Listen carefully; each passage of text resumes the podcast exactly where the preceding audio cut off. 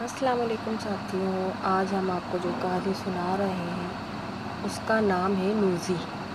School کی چھٹی کے بعد نوزی جب اسکول سے گھر جانے لگا تو اس طرح چل رہا تھا جیسے تھک گیا ہو۔ اسے اپنے پیروں پر ایک ایک پیر، ایک ایک من کے معلوم ہو رہے تھے۔ حالانکہ آج وہ اسکول میں زیادہ کھیل بھی نہیں، کھیلا بھی نہیں تھا۔ بس چپ چاپ اپنی کلاس میں بیٹھا رہا تھا۔ آج کسی چیز میں اس کا دل نہیں لگ رہا تھا۔ ہوا یہ تھا کہ آج کلاس شروع ہوتے ہی اس پر ماسٹر صاحب کی ڈانٹ بھی پڑ گئی تھی اور حساب میں نمبر کی جگہ ایک بڑا سا صفر ملا تھا، جسے وہ انڈا کہا کرتا تھا۔ کلاس میں جیسے کسی کو یہ انڈا ملتا، سب بچے اس کا دل کھول کر مذاق اڑاتے تھے۔ نوزی کو تو اس مرتبہ ہفتے بھر کے اندر دوسری بار انڈا ملا تھا۔ حالانکہ بات ذرا سی تھی۔ ایک مرتبہ وہ انگریزی ہو، انگلش ہوم، انگریزی ہوم ورک کی کاپی ساتھ لانا بھول گیا تھا اور دوسری بار حساب کی کاپی گھر رہ گئی تھی۔ حالانکہ گھر پر بیٹھ کر ہوم ورک تو وہ کر چکا تھا۔ بس ذرا سی بے پرواہی کے نتیجے میں اسکول چلتے وقت تمام ضروری کاپیاں اپنے ساتھ نہیں رکھ، رکھی تھی۔ نوزی کے ابو کو معلوم تھا کہ ایک دن وہ انگریزی انگریزی ہوم ورک کی کاپی گھر بھول گیا تھا۔ اس لیے آج تو چلتے وقت انہوں نے خاص طور پر یاد دلایا تھا کہ ہوم ورک کی تمام کاپیاں یاد کر کے ضرور ساتھ رکھ لے اور بے پرواہی چھوڑ دے اب گھر جاتے وقت وہ سوچ رہا تھا کہ ابو کو جب یہ پتہ چلے گا کہ وہ ان کی یاد دلانے کے باوجود ہوم ورک ہوم ورک ساتھ نہیں لے گیا تھا تو وہ بہت خفا ہوں گے۔ بے پرواہی تو نوزی کی ایک ایسی عادت بن گئی تھی کہ گھر کے ہر آدمی کو اس سے شکایت رہتی تھی۔ نوزی کے ابو خود کوئی دولت مند آدمی نہیں تھے۔ ان کا گھر بھی چھوٹا سا تھا جس میں چار آدمی رہتے تھے۔ یعنی ابو امی نوزی کی بڑی بہن رفو اور خود نوزی۔ نوزی کی امی بھی ایک کمپنی میں ملازمت کرتی تھی۔ اس لیے وہ صبح سویرے گھر سے نکل جاتی تھی۔ گھر کا کام نوزی اور رفو اور امی مل جل کر کرتی تھی۔ رفو کا اسکول بھی صبح کی شفٹ میں تھا، اس لیے وہ بھی صبح صبح اسکول چلی جاتی تھی۔ دوپہر کو وہ گھر پہنچتی تو نوزی اسکول چلا جاتا۔ پھر سب گھر والے شام کے وقت اکٹھے ہوتے تھے۔ گھر کے کاموں میں تھوڑی سی، گھر کے کاموں میں تھوڑی بہت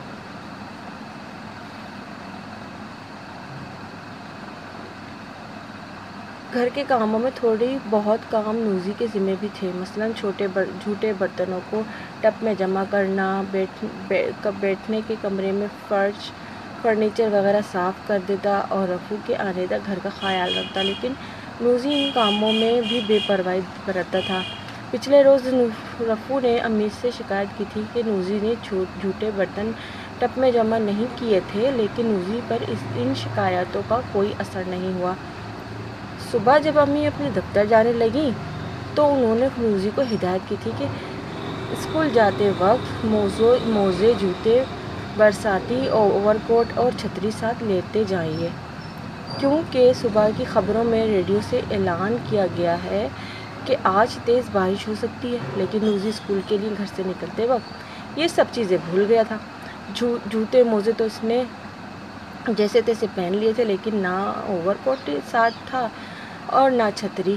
ان کے شہر میں یوں بھی جب کبھی بارش ہوتی تھی تو بہت تیز اور دھار ہوتی تھی، لیکن اس وقت جب وہ گھر پہنچا پہنچے، گھر واپس جا رہا تھا تو اسے نہ تو بارش کی فکر تھی، نہ ہی اور کسی کا خیال۔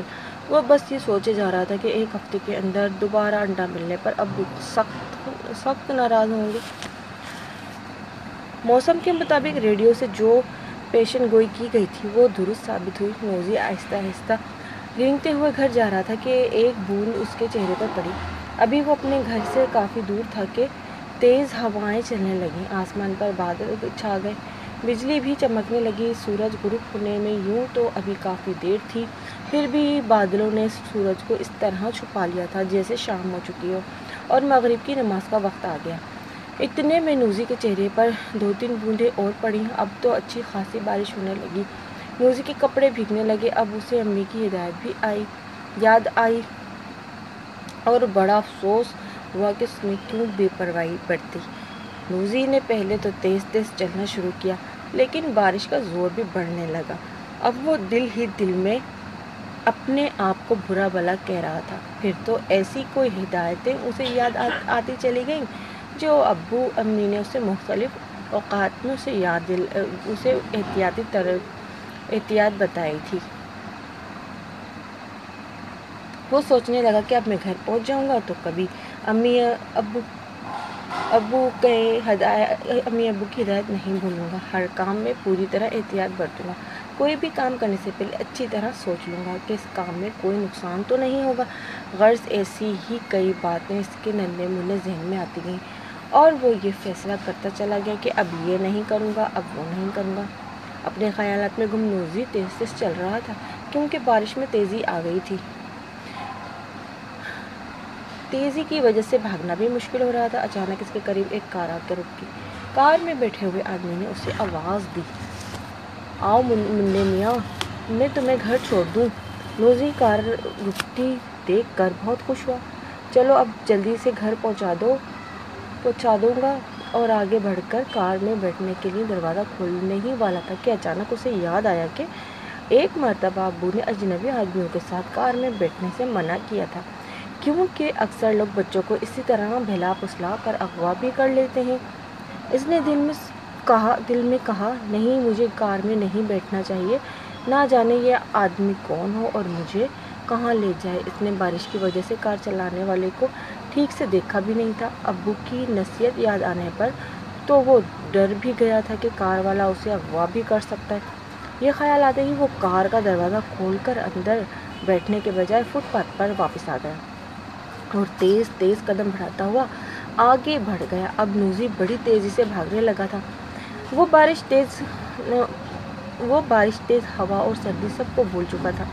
اس وقت اسے صرف ایک ہی بات یاد تھی یعنی وہ اپنے گھر سے کتنا قریب ہے۔ بہرحال گھر پہنچنے تک وہ کہیں نہیں رکا۔ جب وہ گھر پہنچ، جب وہ گھر کے پچھلے دروازے پر پہنچ گیا تو اس کے جان میں جانا ہی، لیکن اس کی سانسیں پھولی ہوئی تھیں۔ اپنی سانسوں پر قابو پانے کے لیے وہ دم بھر کے لیے باہر رک گیا اور وہ سوچ رہا تھا کہ اسے اندر پہنچتے ہی امی اور ابو کو بتا دینا چاہیے کہ کسی اجنبی نے اسے کس طرح اپنی کار میں بٹھانے کی کوشش کی تھی۔ اس لیے وہ چاہتا تھا کہ اندر داخل ہوتے ہی پہلے سانس قابو میں آ جائے۔ اور اسے باتیں کرنے کے لیے کرنے کے درمیان ہانپتا نہ، ہانپنا نہ پڑے۔ پچھلا دروازہ کھول کر نوزی اندر داخل ہوا تو اسے امی اور ابو کے ساتھ وہی اجنبی آدمی کھڑا ہوا نظر آیا۔ اسی اجنبی نے اجنبی نے ہی نوزی کو مخاطب کیا۔ نوزی آ گئے۔ بھائی، تم اتنے پریشان ہو کر بھاگ کیوں کھڑے ہوئے تھے؟ اب جو نوزی نے اس آدمی کو، اس آدمی کو غور سے دیکھا تو اسے یاد آ گیا کہ یہ تو مسرور چچا ہیں جنہیں اس نے کافی دنوں سے نہیں دیکھا تھا۔ مسرور چچا کو پہچان، پہچانتے ہی نوزی خود کو کچھ بے وقوف محسوس کرنے لگا۔ کافی دنوں سے بے وقوف محسوس کرنے لگا کہ وہ اس کی کار میں کیوں نہ بیٹھا۔ لیکن اسے مسرور چچا کے سوال کا جواب تو دینا ہی تھا۔ اس لیے اس نے اٹکتے اٹکتے کہا، میں نے آپ کو پہچانا نہیں تھا۔ ابو امی نے منع کیا تھا کہ کسی اجنبی کی کار میں ہرگز نہ بیٹھنا۔ ہاں بھائی، یہ بات تو تمہاری صحیح ہے۔ اب تو تم سمجھدار اور ذمہ دار بنتے جا رہے ہو۔ مسرور چچا نے کہا، اسی وقت امی نے اسے اپنی طرف کھینچ لیا۔ نوزی تو تو بھیگا ہوا تھا۔ امی نے اس کے سر پر ہاتھ پھیرا اور سر کا، اور سر کا پانی سو سر کا پانی صاف کرنے لگی۔ ابو نے بھی اس کی پیٹ تھپ تھپائی لیکن رفو نے کہا چلو کھانے کی میز پر برتن جماؤ آج تمہاری بھاری ہے۔ پہلے میں کپڑے بدل لوں، ورنہ بھیگے کپڑوں سے بخار بھی ہو سکتا ہے۔ نوزی نے کہا ہاں بھائی ہاں پہلے اسے کپڑے بدلنے دو۔ نوزی اب بے پرواہ بچہ نہیں رہا، وہ خاصا ذمہ دار ہو گیا ہے۔ مسرور چچا نے کہا، اللہ کرے اس کی بے پروائیاں ہمیشہ کے لیے ختم ہو جائیں۔ امی نے دعا کی، آمین۔ ابو اور مسرور چچا نے بے وقت کہا، پیارے بچوں بچوں سے خاص طور سے التجا کروں گی اور ریکویسٹ کروں گی کہ کبھی بھی کسی کے پاس بغیر جان پہچانے کے نہ جائے اور جان پہچان والے بھی ہو تو بغیر امی ابو کی کسی گاڑی میں نہ بیٹھیں، کسی سے کچھ چیز لے کر نہ کھائیں۔ یہ آج کل کا دور نہیں ہے کہ آپ کسی کے ساتھ جائیں یا کسی کو اپنا سمجھیں، برائے مہربانی اپنا بھی خود خیال رکھیں اور اپنے گھر والوں کا شکریہ میرا